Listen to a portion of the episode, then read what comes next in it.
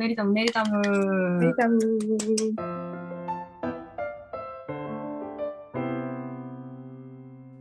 田村です。はい、メリコです。エピソード4。4。忘れずに名前ちゃんと言ったよね。コールした、うんコールした。あ、よかった。ちゃんと勉強学んでるよね。学学び学び。学び学び。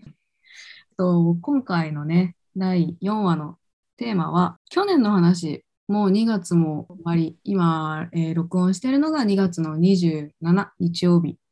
2月も終わりですよ。あれですよ。3月も春ですよ。春目前、去年の話をしようとしています。まだいける。まだいける。まだいけるか。まあ、そう。半期終わる。るまでやったらまだいける気がするわ。そう。なんか今日はまだ大丈夫。あの、愛さんの今日はまだ大丈夫という言葉を胸に去年の話をします。はい。去年なんか大きく何やったとかある？何があったとか？何したとか？去年は、去年かな？古典かな？古典はなんかまたさせていただいたのかな？確か。なんかまさかね、またあの古典ってなかなかね、やる機会っていうか、そんな頻繁にはね、できないけど、あ去年もね、あのご縁いただいてできたことは、まあ、すごく良かったかなって。去年やったのって1回だけだったっけ？展示自体は。うーんと、あ、グループ展もうん、2人展かな？2人でねちょっとご縁があった方と一緒にさせていただいたっていうのもあってでもなんかあのグループ展っていっぱいこう集まってするような展示とかじゃなくって、まあ、割とその2人展とか個展とかそういったものをねちょっとさせていただいたっていうことが去年あったかな。あとえーとまあ、パッケージのお仕事とかもねそういったものとかも、まあ、させていただいたりとかちょっとあの雑誌の方にあの自分のやったお仕事とか作品とか載せていただいたっていうのはすごいなんだろう大きかったかな自分の中で。なんかその本屋さんに並んだ時にちょっとめくったら私のこう作品がこう映っててあれにすごい感動した。ああ、いい。そう。なんかね。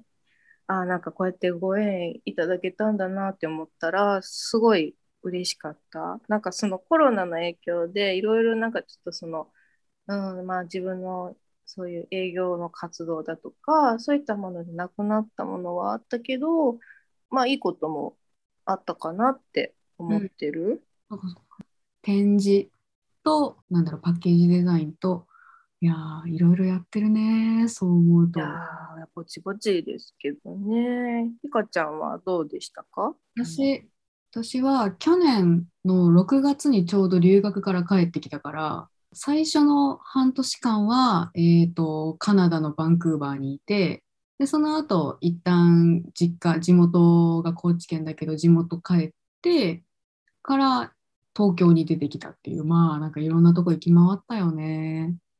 本当やね。なんかいいろいろ行って、カナダも行ってたもんね。そうそう。去年まで行ってたんよね。そうそうそうそう。えっ、と、実際いたのは9ヶ月間だから、2年前の9月に飛んで、から9ヶ月間向こうにいて、そう、でもやっぱりね、その時期としては、なんかカナダって冬の時期はすごい雨多かったりして、あんまりこう、楽しめないみたいな、っていう時期だから、そう、だから結構ね、まあでももともと私すごいインドアだから、あんま困んなかったけどね。なかったんだ。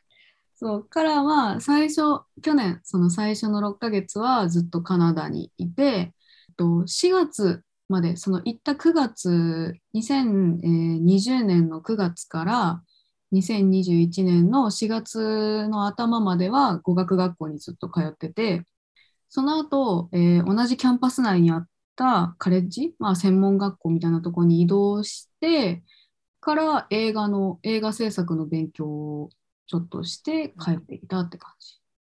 すごい。なんかいろいろ詰まってる9ヶ月間やね。そういろいろなんか学校生活はすごい詰まってたけど自分の時間はなんか全然詰まってなかった。だってもう毎日のようにバンクーバーのダウンタウンにある図書館行ってずーっと絵描いたり勉強したりしてたから変わり映えないよね。うんまあでもそこでね勉強してたっていうのも大事なことですからね。なんか私は結構その作業しやすいスペースを探すのが大好きだから、そう自分のいい場所を見つけれて、まあそこ行って一人で黙々と作業をして、時間になったらホームステイのお家帰ってみたいな感じの毎日を送ってて、そう。で、まあ6月末に、えっと、日本に帰国して、その後に初めて、そう人生で初めて TOEIC を受けたのよ、去年。ああ、 TOEIC ね。うんうん。で、絶対 TOEIC とか絶対英検とかっていうのは全然なくて、なんとなく TOEIC って感じで TOEIC 受けて、なんとなく TOEIC。そう。なんとなくで受けたの？なんとなく、まあその今後のそのなんだろう、英語力このくらいですよっていうのを提示するために使えるかなって思ってそうね、うんうん。あった方がいいよね。日本とかだったらやっぱりこうバーンって見せた方がおっってなるもんね。で、うんあとまあ勝手なイメージとしてその英検って結構学生さんが受けるってイメージがあったから、まあ、例えばの話その就職活動とかしてる時も結構英語力の提示って、まあ、英検より TOEIC 何点以上みたいなこと書かれてるとこ多くてうんうん。だからなんか TOEIC の方がいいのかなって思って TOEIC を初めて受けてそのカナダで勉強した単語とかもすごいいっぱい出たし、えー、といつだったかな8月あたりに TOEIC 人生で初めて受けてスコアが思ったより良くてびっくりしたみたいな。おお、すごい。まあでもねそのずっとその9ヶ月間英語漬けのとこいたからっていうのもあったけど今やったらね多分落ちると思う。あ、そうなの？うん多分もうもうもう英語抜けていってるのは自分でわかるからえー、けどなんか帰ってからもひかちゃんずっと勉強続けてるから。そうでもないよそうでもない そう。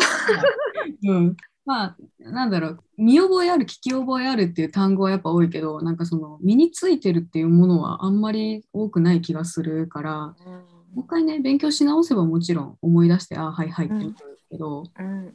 なんか最近その英語のそういう検定とかなんかの資格試験について調べてた時に知ったのが TOEIC ってあれ2年間しか有効じゃないらしくてスコアが。で、また受け直さないといけないの？そう2年今例えば私が8月去年の8月に取ったスコアっていうのは2年後の8月まではこのスコア持ってますよって言える。ええー。2年より経っちゃうと、もう一応それはもう白紙になっちゃってもう一回取り直しというかもう一回受けたののスコアを提示することになるからうんうんだからなんかその結構いろんなそういう英語関係詳しい方とかにお話聞いてるとうん英検の方が箔がつくからいいよねって言ってる人はすごくいっぱいいる。ああ、その2年経ってもあれだもんそうそう一生この例えば英検準1級持ってますってなったら一生それは英検準1級持ってるって言えるううんうん。英検また次受けたいなっていう感じ？そうね、次は英検かな。なんか、なんかとりあえず TOEIC 受けて、でその時のスコアが、まあ、大体英検に換算したら準1取れるかなぐらい。うんまあ、スピーキングがあるからね、英検は。何喋るの？準1級って。準1級、えーでもどうだろう。私、準2級までしか受けてないのよ、英検。うんうんうん。で、多分ね、トピックがいくつかこうあって、その中からこう自分が話したいそのトピックを決めて、なんか1分スピーチみたいな、多分そんな感じじゃないかな。から、まあ、とりあえず次の目標は、なんか、自分の中で目標立ててする方が、こう、頑張れるタイプだから、どっちかというと。だから、明確にするっていう意味合いでは、準1級所得かな。おーかっこいい。そうでも爆音。すごい。あー、びっくりした。アヒル爆音。元気。あの、前回のエピソード3よりもアヒルが元気になりましたね。うん。なんかね、前は弱々しかった。なんかね、ファーストインパクトは強かった。うん、すごい爆音やった。爆音でガーって言った後に、なんか結構距離取って、なんか遠くの方からガーって。そうそうそうそう。今 今回元気やったね。回ね、ずっと爆音だったね。元気でした。ね。元気でした。アヒルさんが終了のね、はーい。語彙をやったので、以上でエピソード4は終わりです。終わりです。